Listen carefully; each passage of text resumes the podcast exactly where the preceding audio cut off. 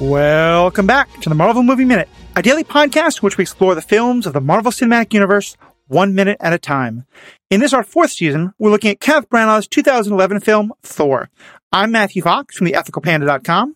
And I'm Andy Nelson from the Next Reel Film Podcast. Today we're talking about minute 21, which begins with Laufey calling Odin a murderer and a thief, and ends with Thor giving Loki a look with a capital L. Joining us on the show today, we have Cass Fredrickson from the Lord of the Rings Minute. Uh, Cass, as a Lord of the Rings person, how do these kind of fantasy battle scenes like line up for you? Oh wow, we're just going right in, aren't we? Um, I really um I really like it when a, a fight scene tells a story or tells us something about like the characters or what's going on and I think that this one that we're talking about this week is actually like really good at that. Um it's no Helm's Deep, but you know. you know, what can be. It doesn't need to be. Yeah. We'll have more on this battle and all sorts of things in just one moment.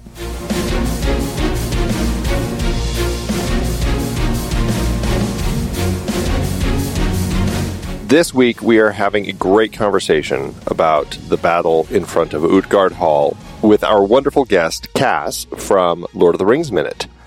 And we want to know what you think about this battle that's going on here. Jump into the conversation with us and other Marvel fans over in our Discord server. Just head to truestory.fm slash Marvel Movie Minute and click on the Discord link.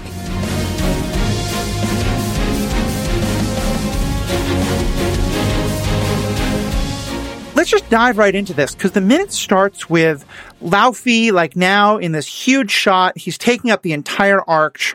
Um, Cass, you weren't here for it, but last week, Andy and I basically did Zapruder film level analysis, like trying to figure out exactly where he's standing and where he's looking. And, you know, he stands there and he's got this great line of, you're nothing but a boy trying to prove himself a man. What, what do you, what kind of sense do you get of who Laufey is and what he's trying to do in this moment? Um, I think I get the I get the sense that he's very old because you know mm-hmm. he says a boy trying to prove himself a man, and like Thor is like a thousand or something. Um, and he he's also but he's also trying to be intimidating too. Like he he doesn't want to look weak in the face of like his these invaders. Mm-hmm. You know. Um, I actually yeah I like I like what little Laufey we get in this movie. I kind of I understand why we don't get more of it. I don't know if you guys are like spoilery or or or not. Um as much as we need to be. okay, cool. um but what what little time we spend with him I um I always kind of enjoy. Um I think he's really interesting. Yeah. I, I think he's a great character, especially because in this moment, and I'm, we'll talk about more because of what happens later in the minute and later in these, this scene over the next couple minutes we'll talk about all week long. Mm-hmm. I'm not sure what he's trying to do. Because on some level, it does feel like he doesn't want a fight to happen here. Yes. He doesn't, uh, he's, tr- but he's also kind of egging Thor on, you know, in terms of like, if you don't want Thor to fight, calling him a boy and like, you know, mocking him and mocking his father is not strategy number one. Um, and is it just that like, he has so much anger and resentment that he can't like help getting in a little nudge at Thor. Is he kind of trying to test Thor and see how much he can get away with? What, what do you, for both of you, what do you kind of think Laufey's got going on there? Well, I mean, he is king, and I feel like part of that is just you know he needs to speak up as king in front of all of his frost giants, yeah. uh, to so that they know that he's just not going to uh, lay down and and do whatever Thor wants. But it's I mean it's a really interesting uh, place that that he is in right now because I mean they took the casket of ancient winters all those uh, all those years ago, and here they are left with uh, you know this um, planet that is falling to pieces and and crumbling because they don't have that source of power anymore. And and but that was kind of like the peace treaty. And it's like such a strange peace treaty to agree with. So I imagine that the frost giants are a little, uh, you know, irritated, and the fact that Thor comes down here, you know, thumping his chest, ready to uh, ready to fight. I, you know, just I mean, I, I think it's pushing buttons certainly across the board for all the frost giants. It's it's a lot of posturing, right? Like this is his way of of being diplomatic and but also not losing face in front of his his um subjects and the the thing in this minute when he's talking, when he pauses, when he kind of like pauses to reflect about, you know, not what your actions will unleash.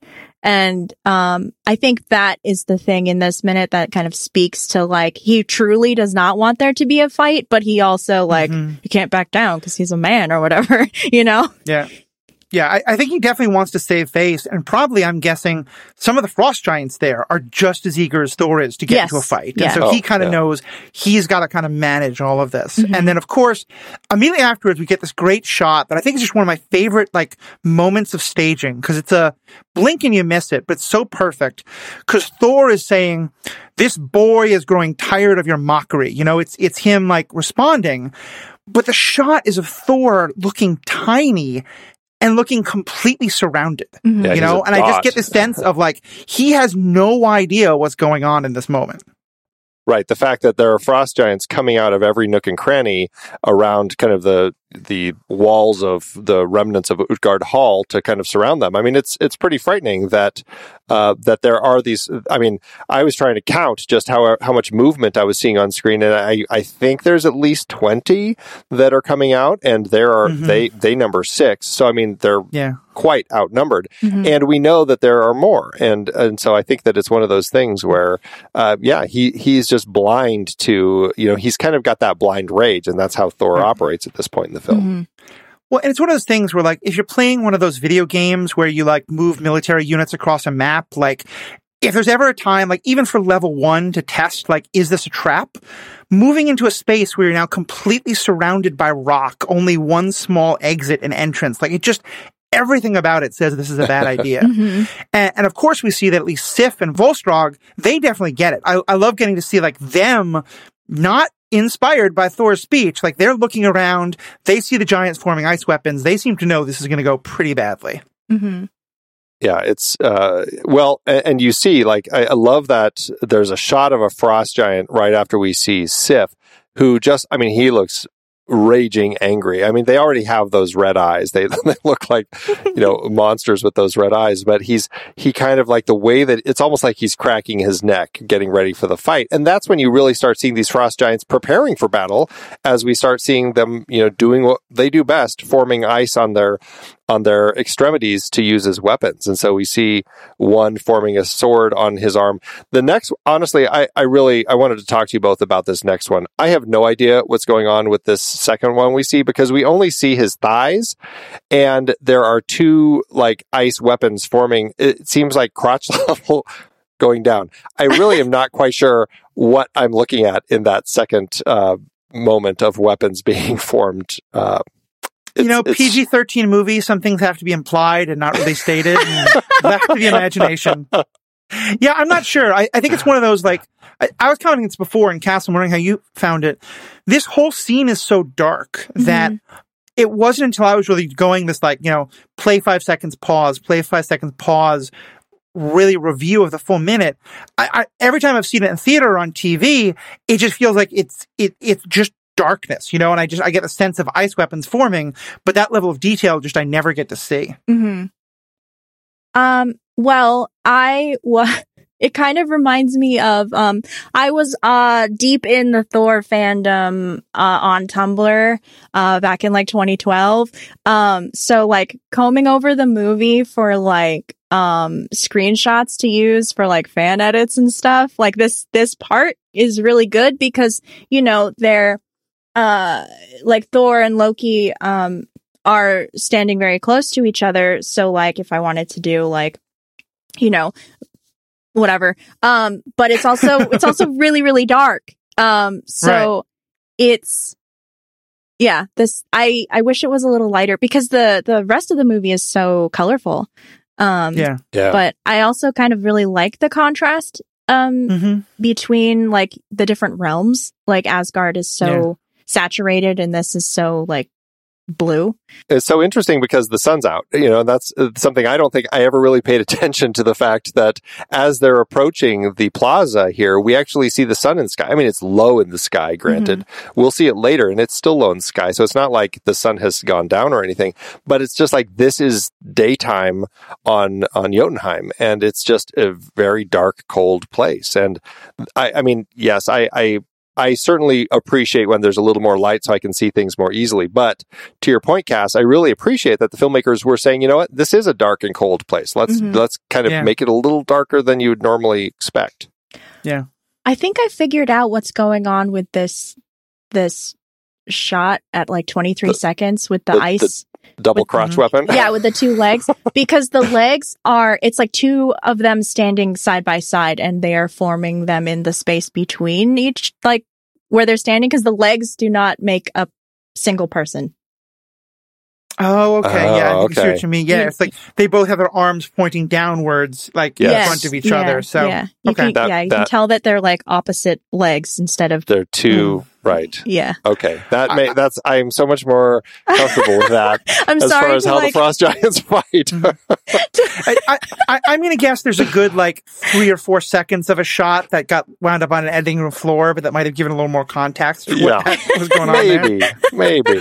Um, So, so especially uh, one thing that I was really excited to talk to you about, uh, as our sort of like resident Lord of the Rings, you know, expert. oh thank Vol- you Vol- the the character of Volstrog, especially Vol, as he's Vol, presented. Volstagg, no R. Volstagg, yeah. Volstagg, thank you. Um, me pronunciation's awful. Um, uh, he's basically a Tolkien dwarf, right? I mean, like the rotundness, the huge appetite, the beard. Uh, he never talks about mining, but I feel like he tr- he ticks every other sort of dwarf from Lord of the Rings. He idea. is he is very Gimli esque. Um, Mm-hmm. I will. s- I. I mean, he's a bit tall for a dwarf, I think, but mm-hmm.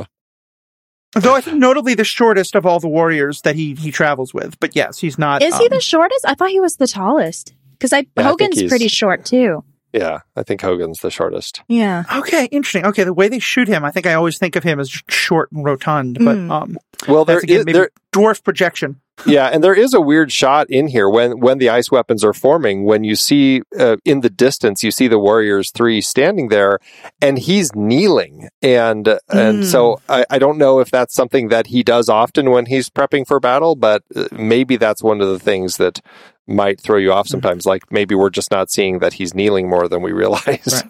Right. And of course, we see that he's holding his axe. Mhm. Um, Yeah. Andy, tell us more about the axe he's holding. Well, the, it, I one, I think it's a super cool axe. It's got like multiple blades within the axe head itself, which Hmm. I find really interesting.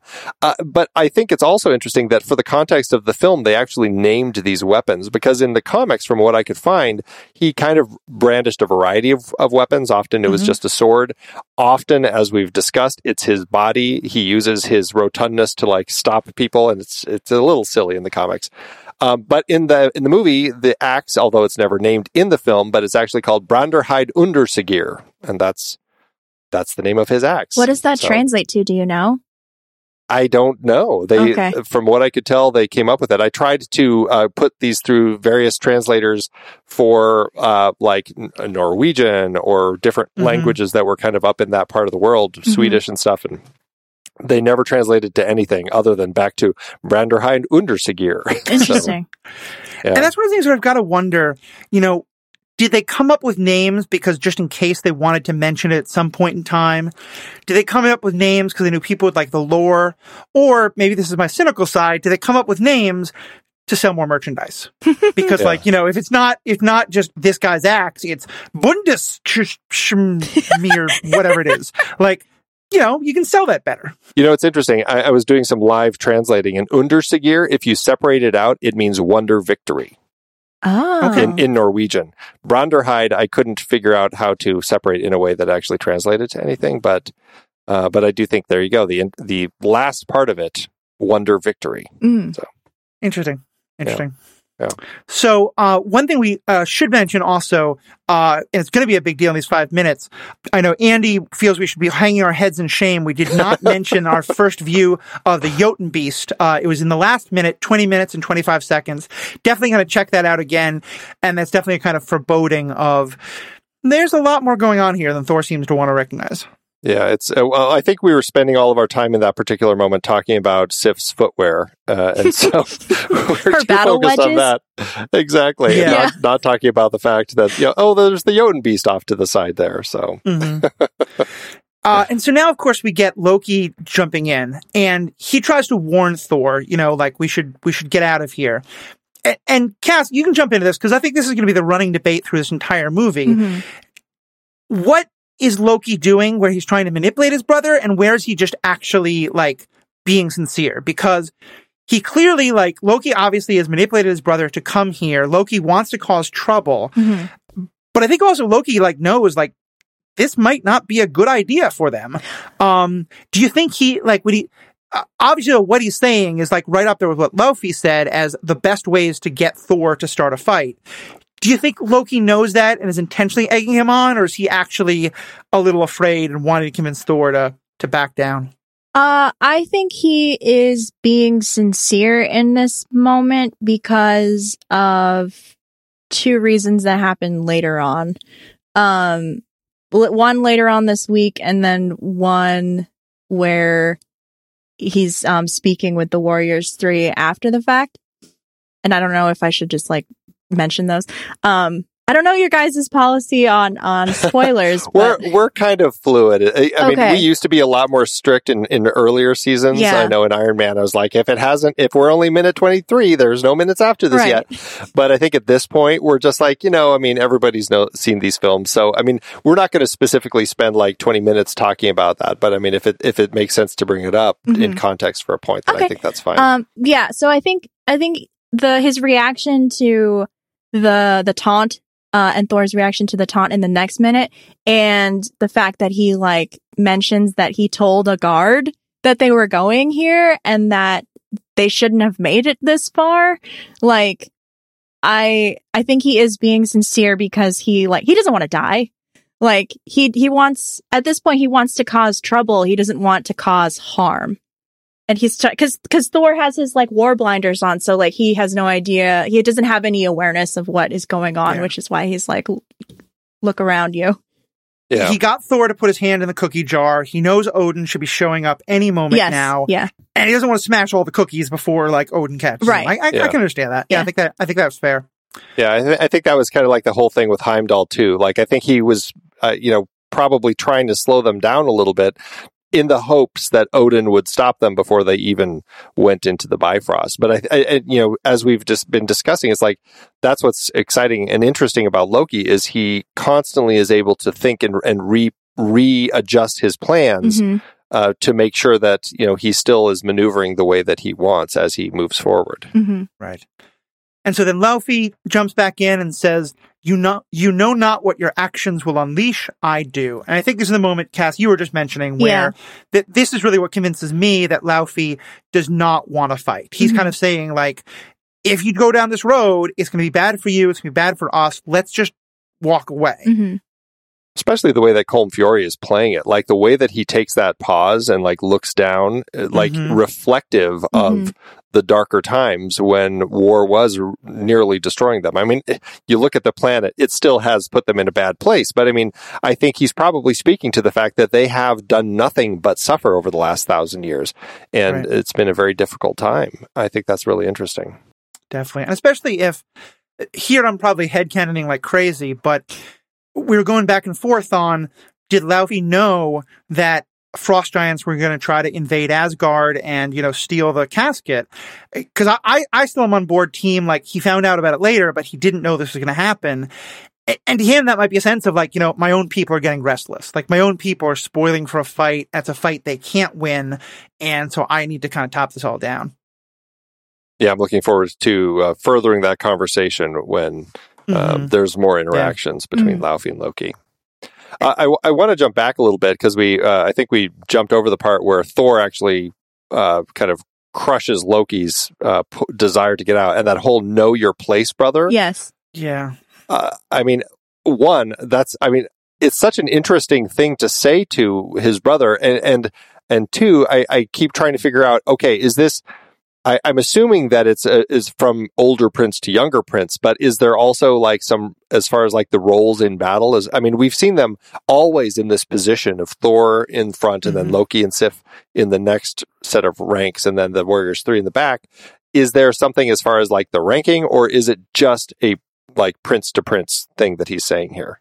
I think it's uh I think it's like older brother, younger brother, like he's handling this conversation. So like for Loki to kind of undercut him while like he's talking like king to king, you know, mm-hmm. I think that I think that would, plus he's like super, super prideful still at this point. So, um, I think that plays a part in that as well. But I don't know that it's like the, the friend group ranking. Yeah, I, I, I'm kind of on both. I think, I think it's definitely that. But the extent to which, I mean, basically they're a D&D party, you know, like, and Thor is very clearly the tank. He's the barbarian. Loki's the rogue, you know, and, and, and to me, yeah, it's not, it's not that friend group ranking as much as it's just like, Thor's like, look, I make the decisions where we fight, you know, you follow me, you follow my orders. Uh, you know, and somewhat that's younger Prince and somewhat just, you don't decide when we have battle because you're going to be hiding in the shadows and using illusion magic anyway. So like, you know, you just shut up and, and do DPS work and I'll, I'll do the negotiation. Sorry, something about I think it's because we talked we took a good look at Volstagg's hammer, which to me looks like the kind of thing you get Oh, in like his late axe. level his axe. Sorry, I'm thinking again about dwarves. It, it looks like the kind of thing you get in like late level World of Warcraft, you know, where the weapons get more and more crazy looking and less and less practical, but they just look awesome. So Right. Yeah, his axe is pretty spiky.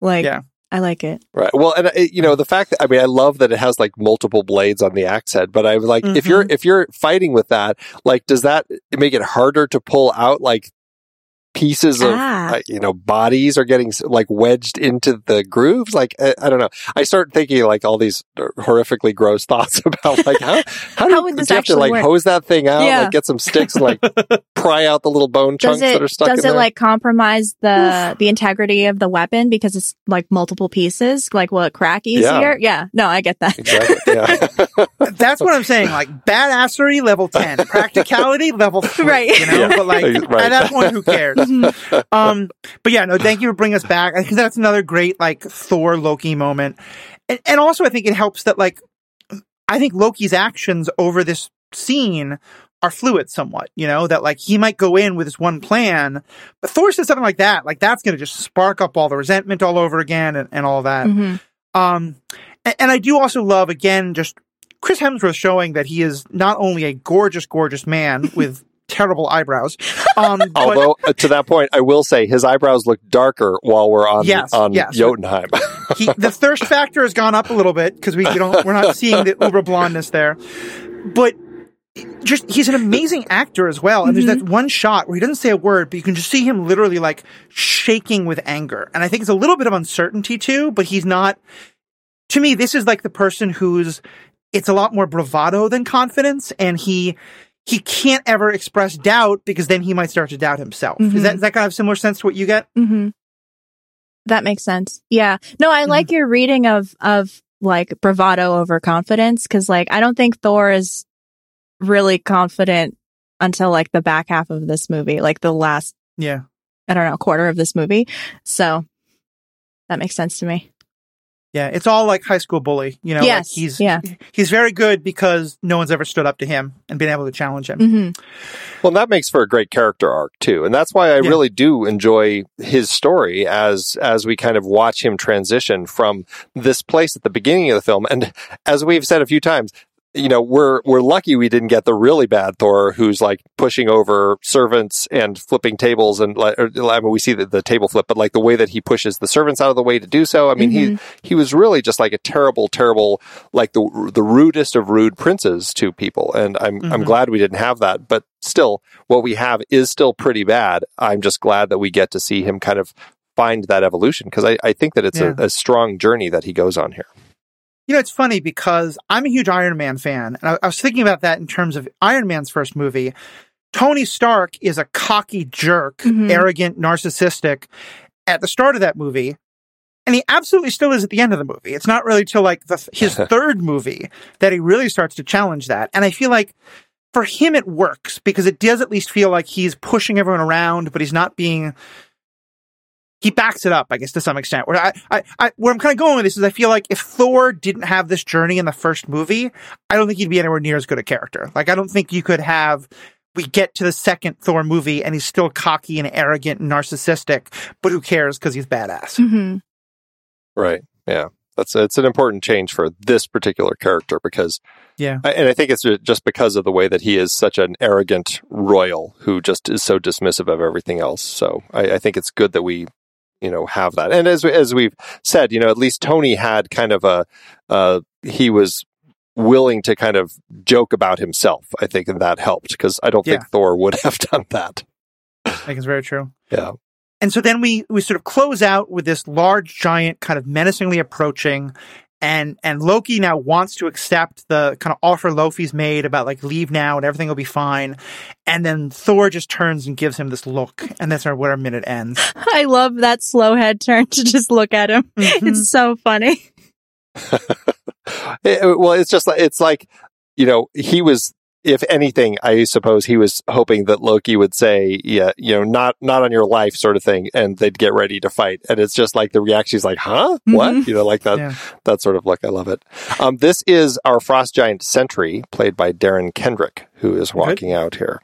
Um, the, I, we're going to have a lot of frost giants in the next uh, sets of minutes. A lot of them are people I will not be able to identify because of the amount of makeup they're wearing. There are actually six credited uh, uh, people as frost giants um, in the actual credits of the film. As not to mention a number of them that people have uh, listed themselves uncredited on IMDb. It, but it's still it's very hard to tell. Um, so I'll I'll call out the ones that I know uh, that I can certainly identify as we go. Awesome. Yeah. Sweet. Oh, and and one other note that I, I think it's going to be interesting to look at as we start watching these frost giant warriors that they this is what it says on the um, the Marvel wiki, uh, the Marvel Cinematic Universe um, wiki that I, I reference from time to time. They use uh, tattoos on their skin to show off their military rank, and I really don't know where to where to look for the tattoos because they have so many marks on their skin and, I'm like is that just their skin or are those the tattoos? Are some of these actually clothes? And it's just kind of the way that it's designed. I have a very difficult time distinguishing that. And and certainly as we kind of go through this week um, we'll look at this and, and try to figure out Right. are, are those tattoos or aren't they? Um, and because certainly like uh, oh and this is something else like when we see Laufey up on his throne finally we get some close-ups I mean he's got all those lines on his face still that I guess are tattoos Hmm, I'm not exactly sure um, but to our, our question um, when we were asking I think last week about does Laufey look older? He does actually look more gaunt. Like if you compare Yeah. his face now as opposed to when we saw him at the beginning of the film, his cheeks are definitely more sunken in, and so um, there definitely is some. Uh, it he may not look older, but he certainly looks more worn down. He's had a, a rough, rough time since then. yes, a rough, a rough thousand years. We'll talk about this more when we get there, but one other thing to think about in terms of those tattoos is that we have one character who is a frost giant but hasn't grown up, left left Jotunheim as a baby, who does Yes. have a tattoo on the back of his hand already. So clearly that's something like, you know, I don't know if that's because they're tattooing babies or because it's kind of you're born with that on your skin in some way or we'll, we'll get to that for sure. And that's that's my question. That's exactly Yeah. why I have this question because I'm like, how is that a tattoo? Interesting. You know? Different strokes. Uh, so any other kind last comments from either of you before we wrap up this minute? I don't think so. No, it's a, it's a good minute. We're getting into some. Uh, well, we might just all be leaving. It might be time to just walk away from from Jotunheim. They're going to shake I, hands. I think I think Loki will win out. Thor looks like an even hand, even headed fellow. yeah, right. well, Cass. So for people who want to find more about uh, the Lord of the Rings podcast or other stuff you're creating, where can they find you? Um, yeah, so I am part of a podcast network called Dueling Genre. You can find uh, Lord of the Rings Minute, which I co-host with my husband Norman. Well, I used to. We're done with that, but um, you can find like all almost 700 episodes of that uh, mess and uh, many other movies by minute podcasts and uh, other things on on duelinggenre.com. Um, I also co-host uh, the Doctor's Companion, which is a Doctor Who podcast. If you like Doctor Who, um, and I executive produce a uh, an audio drama about uh, superheroes called Geek by Night. Um, so if you like superheroes, clearly you do because you're listening to this podcast. Uh, go ahead and do me a favor and check that one out too because uh, we Awesome. work very hard on it, and I'm very proud of that show. And you can find all of those on duelinggenre.com. Awesome. Thank you so much. Thank you. Thank you so much for being a guest. I'm really excited to have you on for the rest of this week in these five minutes. Andy, thank you as always, and to all of our fans. Thank you so much for being a part of this, and have a good day. Until next time, true believers.